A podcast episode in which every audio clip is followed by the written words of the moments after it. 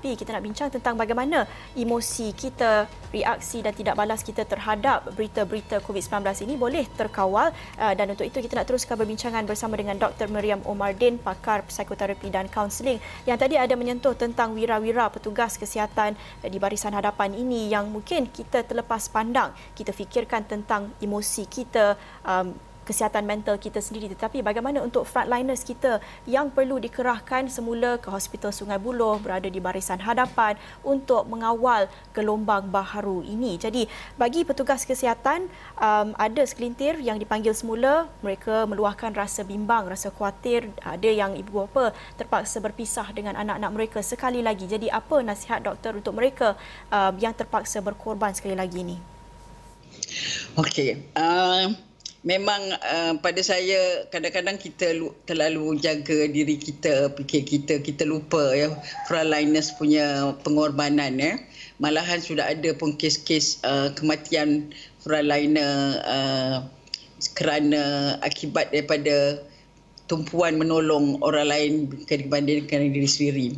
Mungkin kalau tanya saya apa nasihat uh, pada frontliner pada saya macam uh, professionally help yourself first. Maknanya kena kena uh, take care uh, take uh, macam ibarat berperang lah kalau orang di depan tu kena kalau dia nak berjaya juga berterus terus tak bertahan tenaga dan semua dia kena bantu diri dia dulu sebelum membantu orang lain itu prinsip yang sangat penting hmm. walaupun rasa nak memang banyaklah nak buat pengorbanan ya kedua uh, pada pada saya frontliner akan rasa akan rasa gembira kalau kita tunjuk sokongan kita, uh, simpati kita kepada mereka dengan memberi kerjasama. Ya. Pada saya tak ada tak ada apa yang lain yang paling baik daripada kalau kita simpati kepada frontliner, beri kerjasama kepada mereka. Dan kerjasama yang paling penting ialah macam yang disebut tu uh, patuh. Kalau kita hormati mereka, kesusah payah mereka, patuhlah kepada peraturan-peraturan yang ada. Termasuklah peraturan di segi rawatan, peraturan bagi kerjasama memudahkan mereka uh, menolong kita dan patuhlah kepada semua peraturan-peraturan SOP yang berulang-ulang kali disebut hmm. oleh uh, Dr. Nur Syam dalam setiap taklimatnya. Saya rasa itu.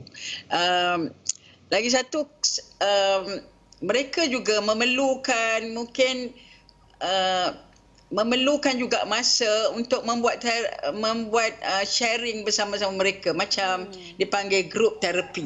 Yep. Satu cara di sini saya percaya sukarelawan ada banyak yang boleh boleh membantu di sini sukarelawan yang berma- ada kemahiran untuk duduk mendengar perasaan-perasaan dalaman mereka. Mereka kena ada that kind of break ya break di mana mereka duduk sama-sama dan ada seorang yang mendengar mendengar keluhan mereka pandangan mereka dan seterusnya. Dan memang gelombang baru ni akan membawa kesan macam ya Allah after working so hard ingat boleh berehat tak, uh, tak habis-habis. Yeah. Dan kita tak boleh ambil frontliner baru yang tak berpengalaman. Mesti berterusan perlukan pengalaman daripada mereka. Yeah. Saya rasa itulah cara yang paling baik untuk untuk kita uh, membantu mereka ialah dengan mengikutilah apa-apa arahan mereka tu uh, supaya menyenangkan sikit mereka bila nak buat test sampling macam sampel sekarang ni sampai berpuluh ribu dan semua hmm. nak test sampel dan semua berilah kerjasama kepada mereka. Ya. ya doktor kalau kita lihat juga mereka yang uh, berada dalam situasi temko yang berada dalam uh, kawasan yang dilaksanakan PKP secara bersasar ini bagaimana tahap psikologinya di situ nasihat doktor kerana misalnya uh, di Sabah Uh, mereka pasti bimbangkan sumber pendapatan mereka. Satu perkara yang rakyat bimbang ketika pelaksanaan PKP yang lalu adalah uh, masalah kewangan yang berulang semula. Masalah gelisah atau anxiety tentang uh, kewangan ini satu isu yang besar kan doktor?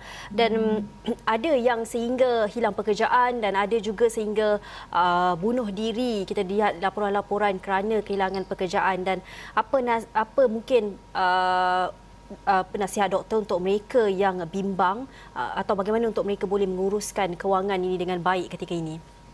Ya. Ya memang uh, malahan benda tu masa peringkat awal kena pun saya dah bercakap dengan kawan-kawan uh, kerisauan saya akan berlaku keluarga yang tak ada makan ya terutama yang menjaga harian lah ya jadi um, di sini satu perkara yang uh, yang penting uh, saya rasa orang awam yang lebih uh, yang lebih bernasib baik ada pendapatan tetap dan semua tu ken, uh, mungkin telah pun berlaku um, kena tolong orang-orang ni. Dan pada saya tak perlu pergi pada persatuan-persatuan besar untuk menolong. Tengok di keliling di keliling kita je. Apa uh, kalau kita nak bersedekah bersedekah dulu dengan orang ikut dalam kampung kita dan kalau orang yang paling tahu tentang ada keluarga yang tak makan, tak ada duit, susah ni, sepatutnya jiran kita jiran kita. Kalau jiran pun tak tahu, makna orang orang luar lagi tak tahu. Eh? Jadi sini saya rasa kita kena uh, wujudkan budaya yang budaya banyak. Saya rasa dah sudah banyak pun, dah nampak banyak. Cuma banyak suka melalui cara besar-besaran, bersedekah dalam NGO ni, NGO tu. Tapi pada saya, look around your neighbours.